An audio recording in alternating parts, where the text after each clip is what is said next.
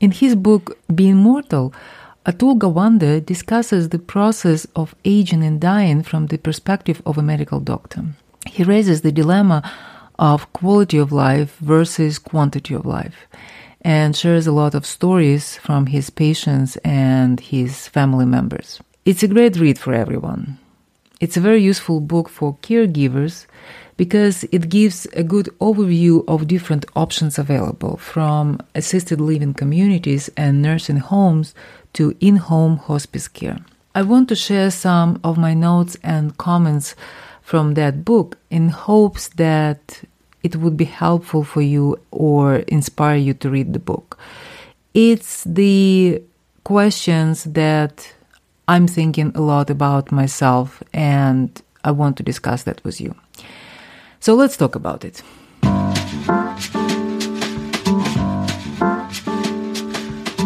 Modern scientific capability has profoundly altered the course of human life. People live longer and better than at any other time in history. But scientific advances have turned the process of aging and dying into medical experiences, matters to be managed by healthcare professionals and we in the medical world have proved alarmingly unprepared for it. This reality has been largely hidden as the final phases of life become less familiar to people. As recently as 1945, most deaths occurred in, in the home. By the 1980s, just 17% did.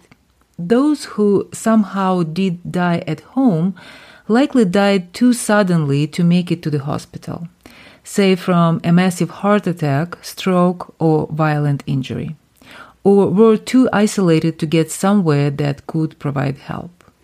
Across not just the United States but also the entire industrialized world, the experience of advanced aging and death has shifted to hospitals and nursing homes.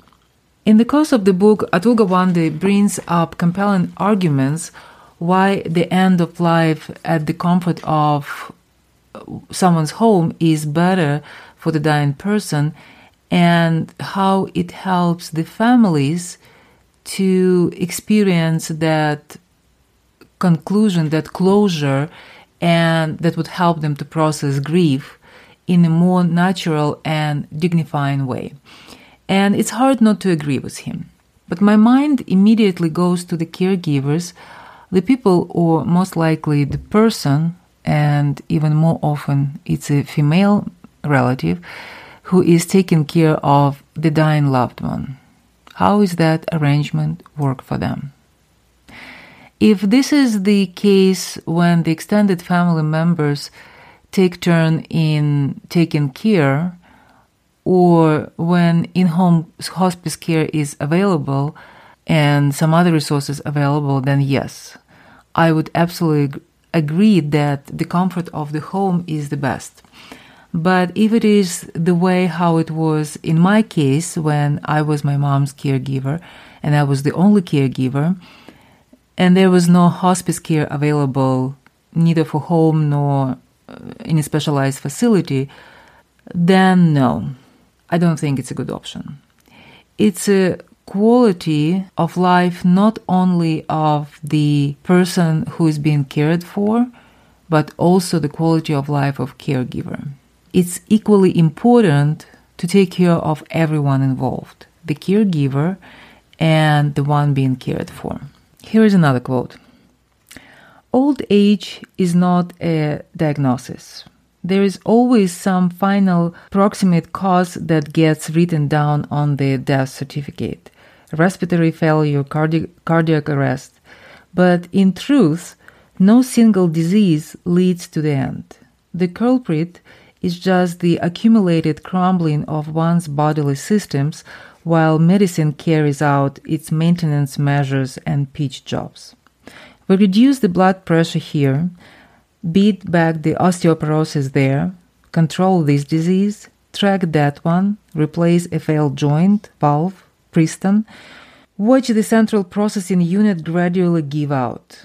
And we always trotting out some story of a 97 year old who runs marathons as if such cases were not miracles of biological luck, but reasonable expectations for all. Then, when our bodies fail to live up to this fantasy, we feel as if somehow have something to apologize for. Those of us in medicine don't help, for we often regard the patient on the downhill as uninteresting unless he or she has a discrete problem we can fix. In a sense, the advances of modern medicine have given us two revolutions. We have undergone a biological transformation of the course of our lives and also a cultural transformation of how we think about that course. And this is a big one, actually. Uh, we resist the idea of our parents' mortality and we trust the medicine so much that we think that everything could be fixed. And our parents' dementia can be fixed too. We forget that the dead brain cells don't come back to life and we expect the person with dementia to be back to so called normal at some point. But they are not. And we take it as the person's personal unwillingness to be back to normal and become resentful of our parents. And I remember my own resentment when I couldn't accept that my mom had dementia and that she had cancer and she could not go back to the person that she was. I was thinking that she was not trying. Like she didn't make an effort. She just gave up, even though it was like absolutely physically, absolutely impossible.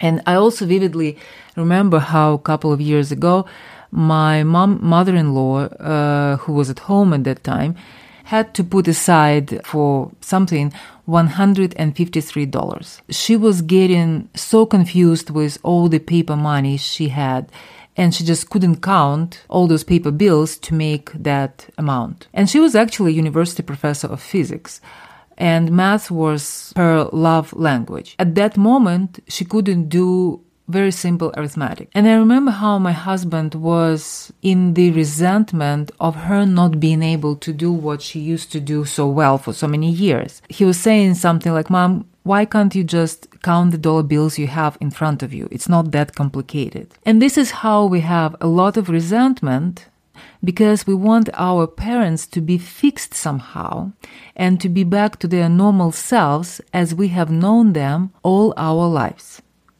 They will never come back. And sending them to the hospital would not fix that. They would not run a marathon when they are 97. Dementia is a dark hole, and there is no way out of it and we have to live with this. Here is another quote I'm leery of suggesting the idea that Endings are controllable. No one ever really has control. Physics and biology and accidents ultimately have their way in our lives. But the point is that we are not helpless either. Courage is the strength to recognize both realities the realities of what's happening because of the physics and biology and the reality of what's happening because of the accidents. We have room to act, to shape our stories, though as time goes on, it is within narrower and narrower confines. A few conclusions become clear when we understand this that our most cruel failure in how we treat the sick and the aged is the failure to recognize that they have priorities beyond merely being safe and living longer. That the chance to shape one's story is essential to sustaining meaning in life. That we have the opportunity to refashion our institutions, our culture, and our conversations in ways that transform the possibilities for the last chapters of everyone's lives. End of quote. And here where my family is right now. My father-in-law, we jokingly call him the admiral and he will be most likely he will be the main character of the upcoming episodes. He is 93 and he still lives independently. And we put a lot of effort to make it possible for him, utilizing all the resources available and hiring in home aides to help him live as independently as possible. Because we believe that spending the last chapter of his life at home is better for him. And then he called last Saturday and told us how his aide was going to come over at 2:30 p.m. and now it's noon and he's sitting and waiting for her to come. And my heart ached. Yes, he's at his home of the last 15 years or so. He likes his place and he's comfortable there. But he's sitting there alone, probably looking at the wall clock, waiting for someone to come. His wife is in a hospice his friends are gone, and he's not really interested in his projects of how to improve everyone's life anymore. The highlight of his day is someone coming for a short visit, and he's waiting for it. And honestly, I doubt if this is what is good for him. He likes to be the center of everyone's attention, and he sees himself as a patriarch of our family and of everyone who is in contact with him. He instructs everyone what they have to do and feels extremely satisfied when things are done to his specifications. He's actually striving in the hospitals and rehabs after the hospital stays because there are so many activities happening around him all the time. People are coming and leaving and they're doing something and there is so much attention to him specifically. He just feels alive there, which means we should start looking for the new living arrangements for him. And it confirms again that what we think is the best option might not be the best option for this particular person or in this particular situation. There is no right or wrong way of taking care of aging parents. Whatever works for your family is the best way. Thank you for being with me today. If you like what you hear in this episode, please do me a favor and share it with the caregivers who may need to hear it too. Then we can support each other in our caregiving journeys.